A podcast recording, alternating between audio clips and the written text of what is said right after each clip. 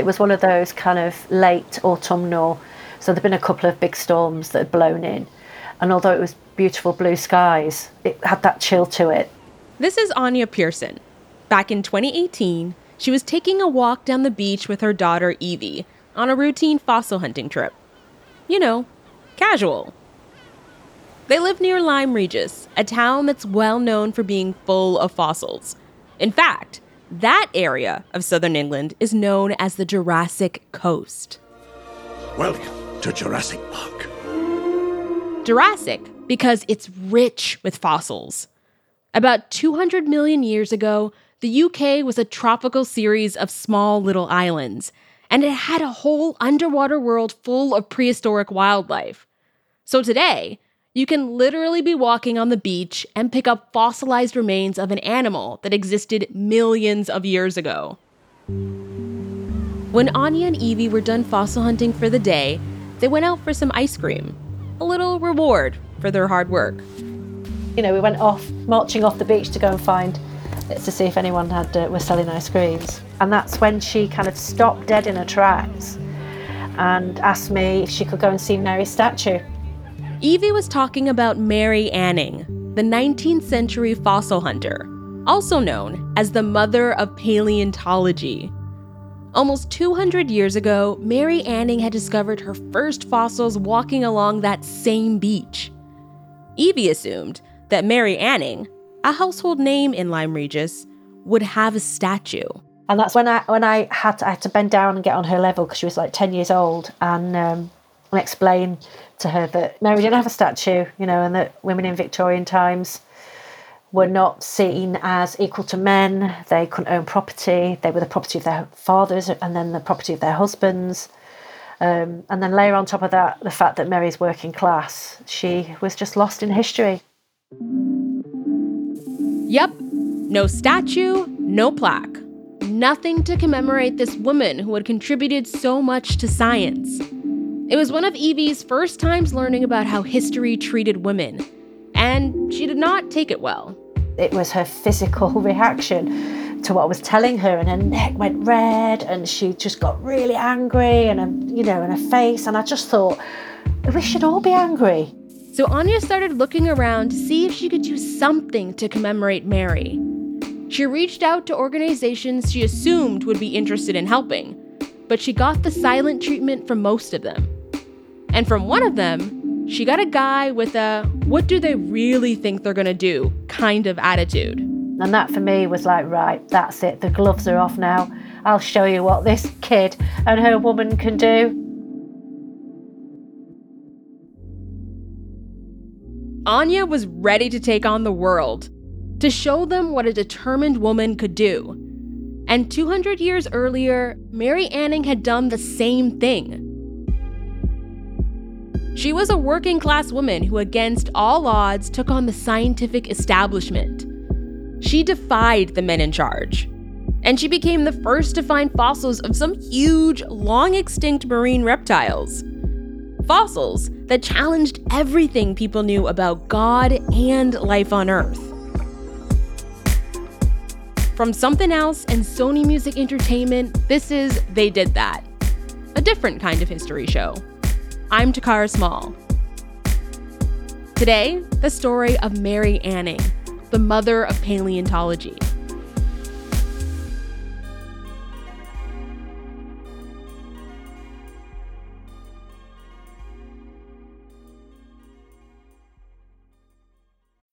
When you need mealtime inspiration, it's worth shopping Kroger, where you'll find over 30,000 mouth-watering choices that excite your inner foodie. And no matter what tasty choice you make, you'll enjoy our everyday low prices, plus extra ways to save, like digital coupons worth over $600 each week. You can also save up to $1 off per gallon at the pump with fuel points. More savings and more inspiring flavors make shopping Kroger worth it every time. Kroger, fresh for everyone. Fuel restrictions apply.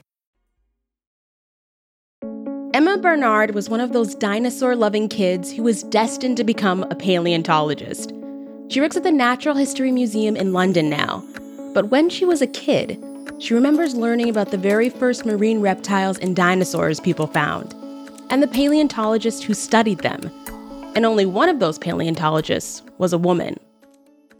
So, Mary Anning, she was a very famous paleontologist from Dorset in the UK. She was born in Lyme Regis in 1799 to quite a poor family, and she had quite um, little formal education apart from attending Sunday school, um, and that was where she was then taught to read and write. Mary loved hunting for fossils on the beaches near her house, and she was crazy good at it. She would often come home with some weird looking bone or a rock with the imprint of some prehistoric creature. But paleontology wasn't considered science back then. Fun fact fossils were so mysterious, they were actually called curios or curiosities. The whole notion of fossils in paleontology wasn't really a thing. This was several decades before Darwin's theory of um, evolution had been published the whole notion of the world being millions of years old, that just wasn't a thing. People had very little to challenge that whole biblical setting of the world having been created within seven days.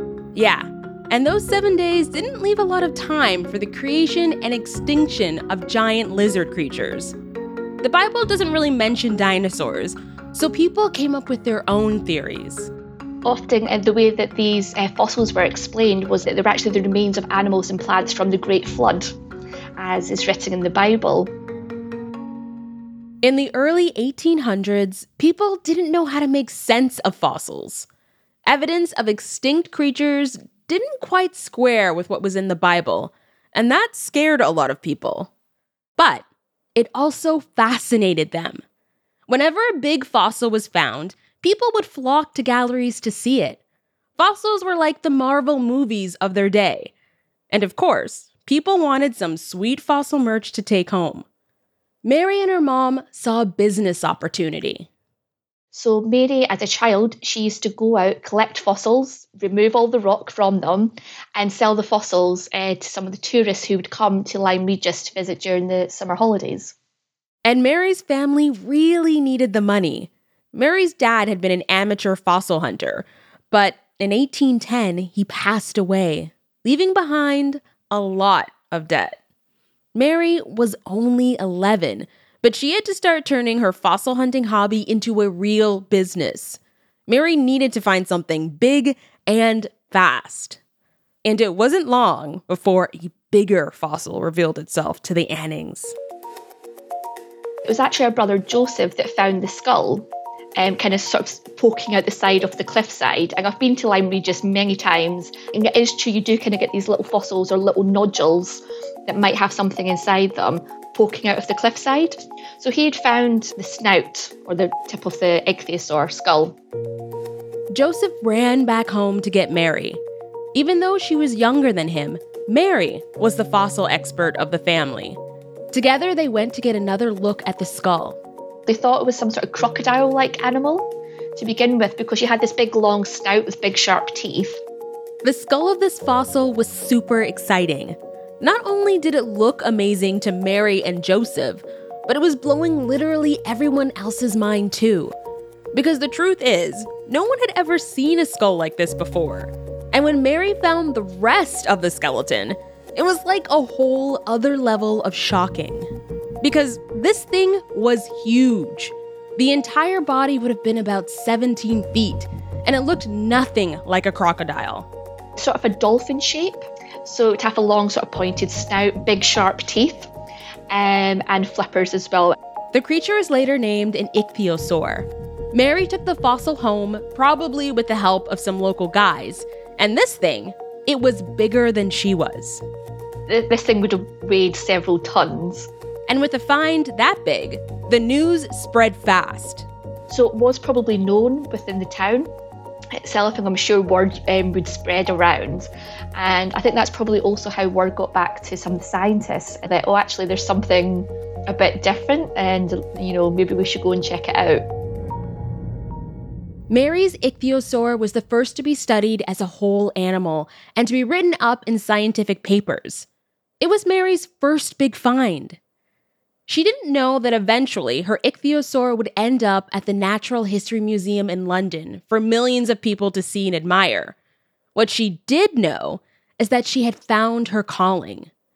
She would be a fossil hunter. Mary was only around 13 years old, but from then on, she was out on the beach every day looking for fossils. She'd march down from town onto the rocky Lyme Regis beach and spend hours walking around. She'd pick up rock after rock, turning each one over, making a quick decision about whether it was just a rock or a hidden fossil.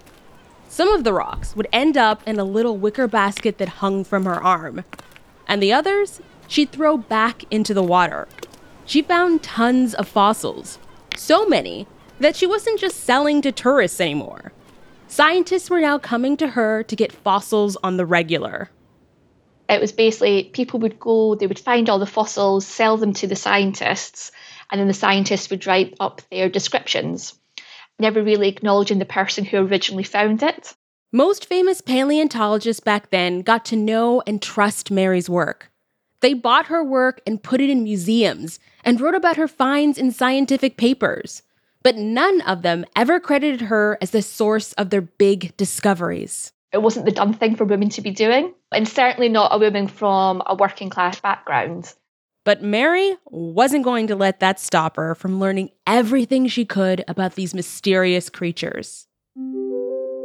There's many accounts of where she would borrow books from other people and from some of the scientists that would visit her, and she would painstakingly, probably by candlelight by the fire, write out word for word everything that was in the books because she didn't have any money to buy the books at the time. But she wasn't content with just learning from books. Mary would also buy fish and squid from the fishermen at the beach for a bit of hands on learning. She would dissect the uh, fish and the squids and basically compare what she was finding inside to the fossils that she was finding, and therefore realizing that some of the fossils it's actually a fish, it's a bony fish. Mary had her own theories about what the fossils she found were, about where they were coming from and how they got here. But no one was really interested in the ideas of some working class woman who lived by the beach. Over her teenage years, Mary found and sold lots of things, even some more ichthyosaurs. But at the end of the day, the Annings were still living hand to mouth. Mary needed another big fossil to bring in some more money. And then in 1823, when Mary was 24 years old, she found a creature even more world shattering than the ichthyosaur. A creature that rattled the whole of paleontology. That's after the break.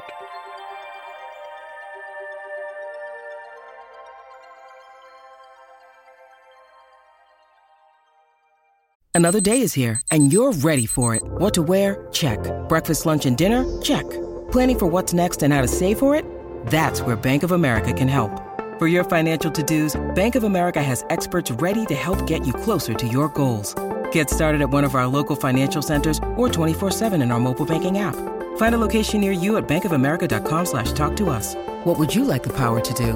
Mobile banking requires downloading the app and is only available for select devices. Message and data rates may apply. Bank of America and a member FDIC.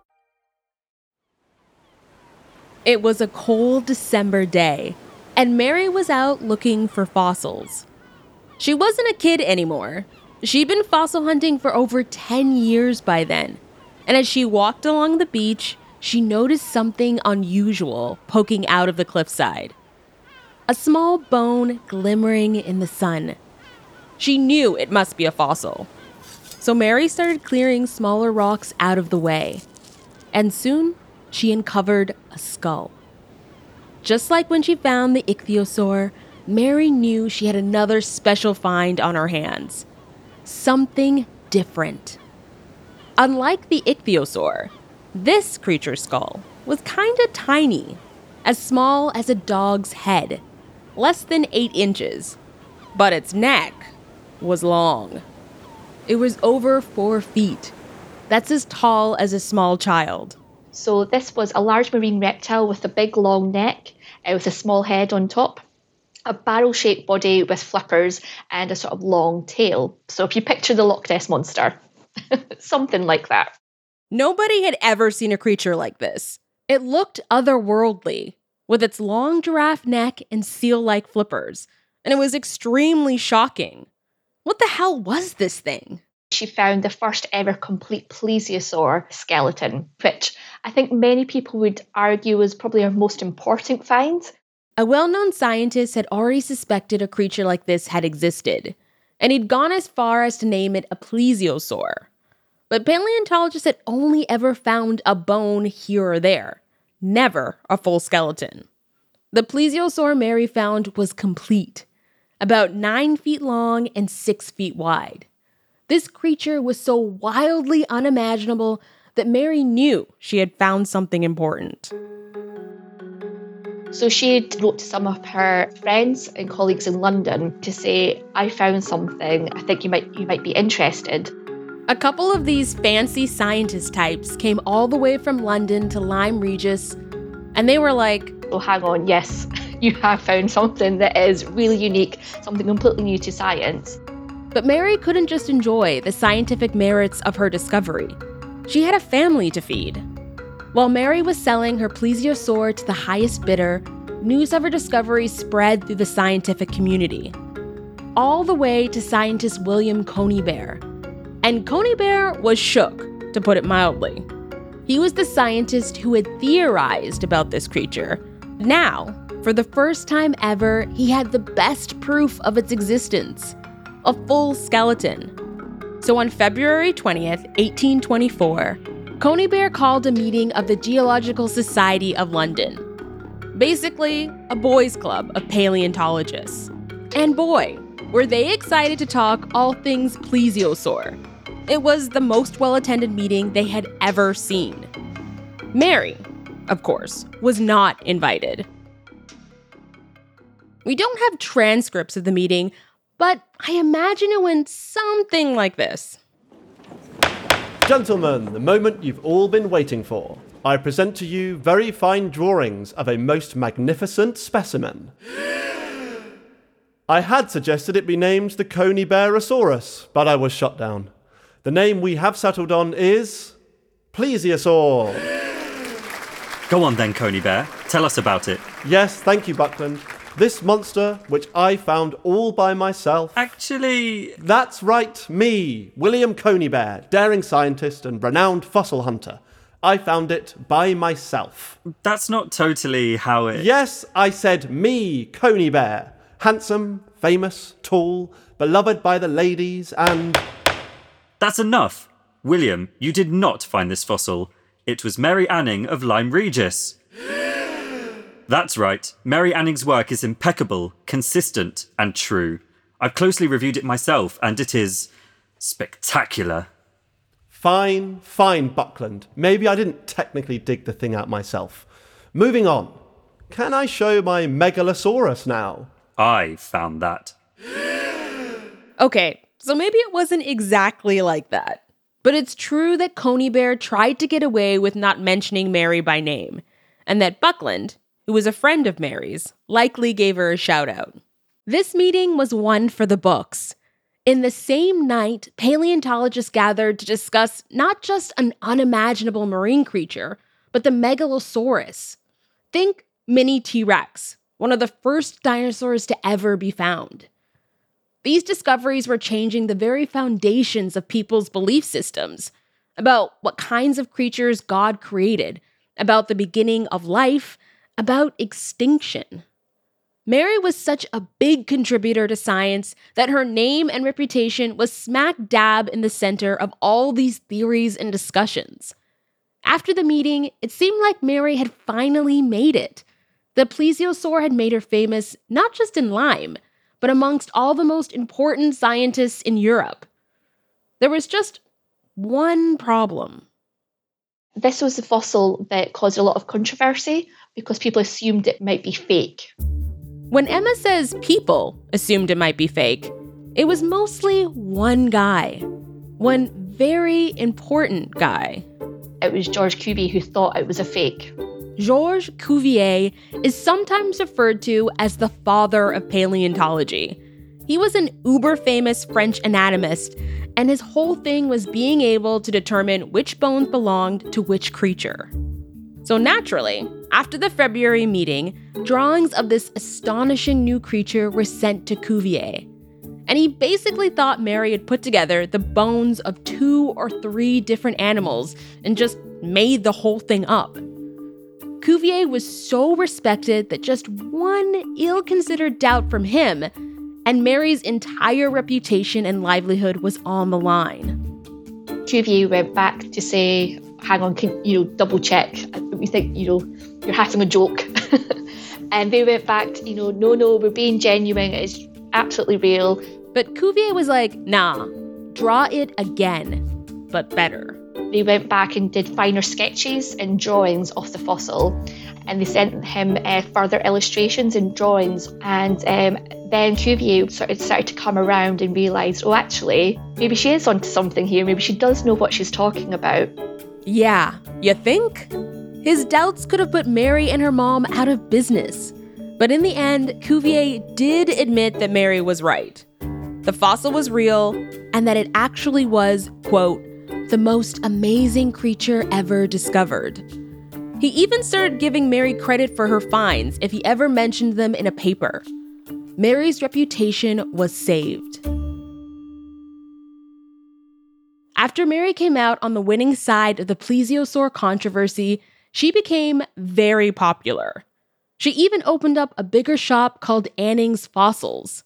This was her moment people really started to take Mary Anning seriously. And a lot of the scientists at the time would come from London and also travel from across Europe and even America to go on a fossil collecting trip with Mary Anning and to see some of her collections. But some people couldn't see beyond her gender. The paleontologist Gideon Mantell visited Mary, and he wrote this pretty small minded and misogynistic description of her. A geological lioness in a little dirty shop with hundreds of specimens piled around her in the greatest disorder. She, the presiding deity, proved a prim, pedantic, vinegar looking, thin female. Mary had worked hard to earn a place in scientific circles and in history. But would she ever be let into the boys' club of scientists? Or would they think of her only as a vinegar looking thin female forever? Stay with us.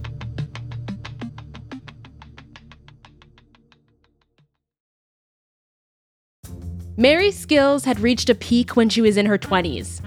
Her reputation in her own right really kicked off, and she actually became known as the go to person for these marine prehistoric finds. After finding the first complete plesiosaur, her second big contribution to science, Mary's popularity soared, and she started getting name credit for her big finds in some scientific papers. In 1828, she made another big find the pterosaur, a flying reptile gliding across oceans. It was the first pterosaur to be found outside of Germany.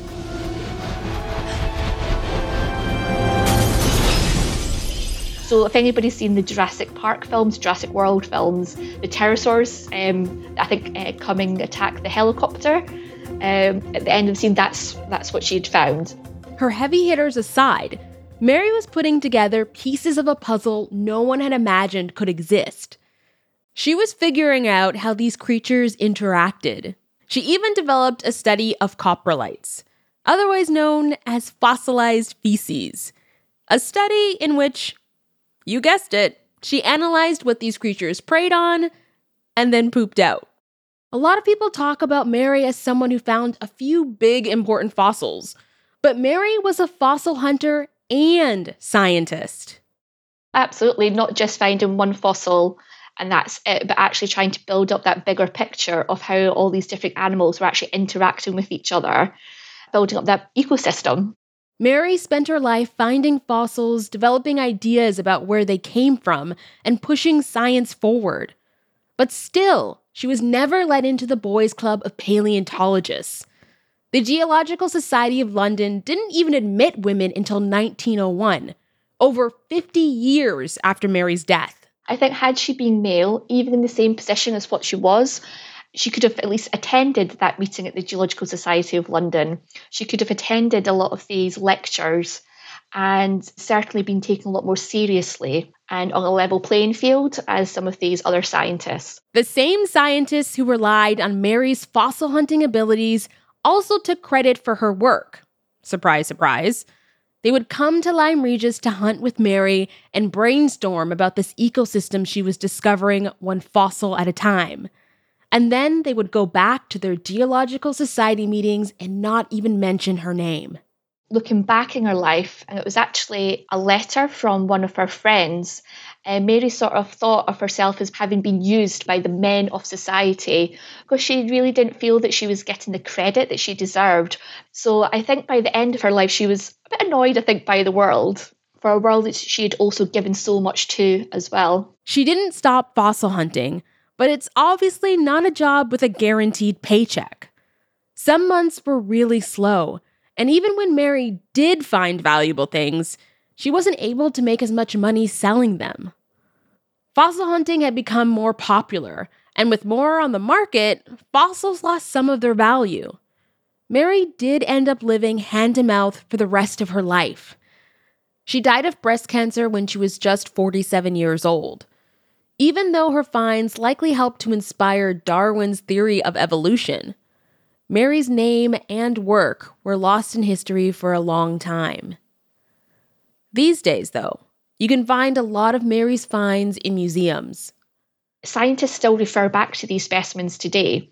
So if we think we found something new or something a little bit different, we go back to these what we call holotypes or the type specimen. So had it not been for Mary Anning finding these fossils in the first place, we wouldn't have these holotypes. So her impact and her work is still felt today. People who visit the Natural History Museum in London can walk alongside Mary's massive fossil finds. But back in her hometown of Lyme Regis, there is nothing to commemorate Mary's contributions to science. You'd never even know she was there. At least, not until the spring of 2022. We smashed it, absolutely smashed it. We raised 150k. Remember mother and daughter duo Anya and Evie? Over the last few years, they've been campaigning to raise money to build a Mary Anning statue. And on a sunny spring day last year, Anya, Evie, Emma, and hundreds of other people gathered in Lyme Regis to see Mary's statue for the first time. She's positioned so she's walking along the cart path which is the route she would have taken from her house out to the fossil beaches. So she's striding out, her skirt's got the wind in it and it's swished out. She's carrying her hammer in one hand with her famous basket over her crook of her arm. And in her left hand, she's got uh, a beautiful ammonite. And, and then she's got Tray, her dog, trotting by her heels.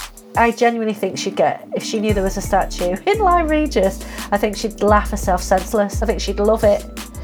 I think she'd hug it and kiss it, and yeah, Mary never had a chance to publish her own work, to discuss her own findings, and speak for herself in the scientific circles of London. But her work left a huge mark on history. It's not just that she uncovered a few very important firsts. Mary's willingness to really imagine a different world based on the hard evidence changed the way we think about life on Earth today.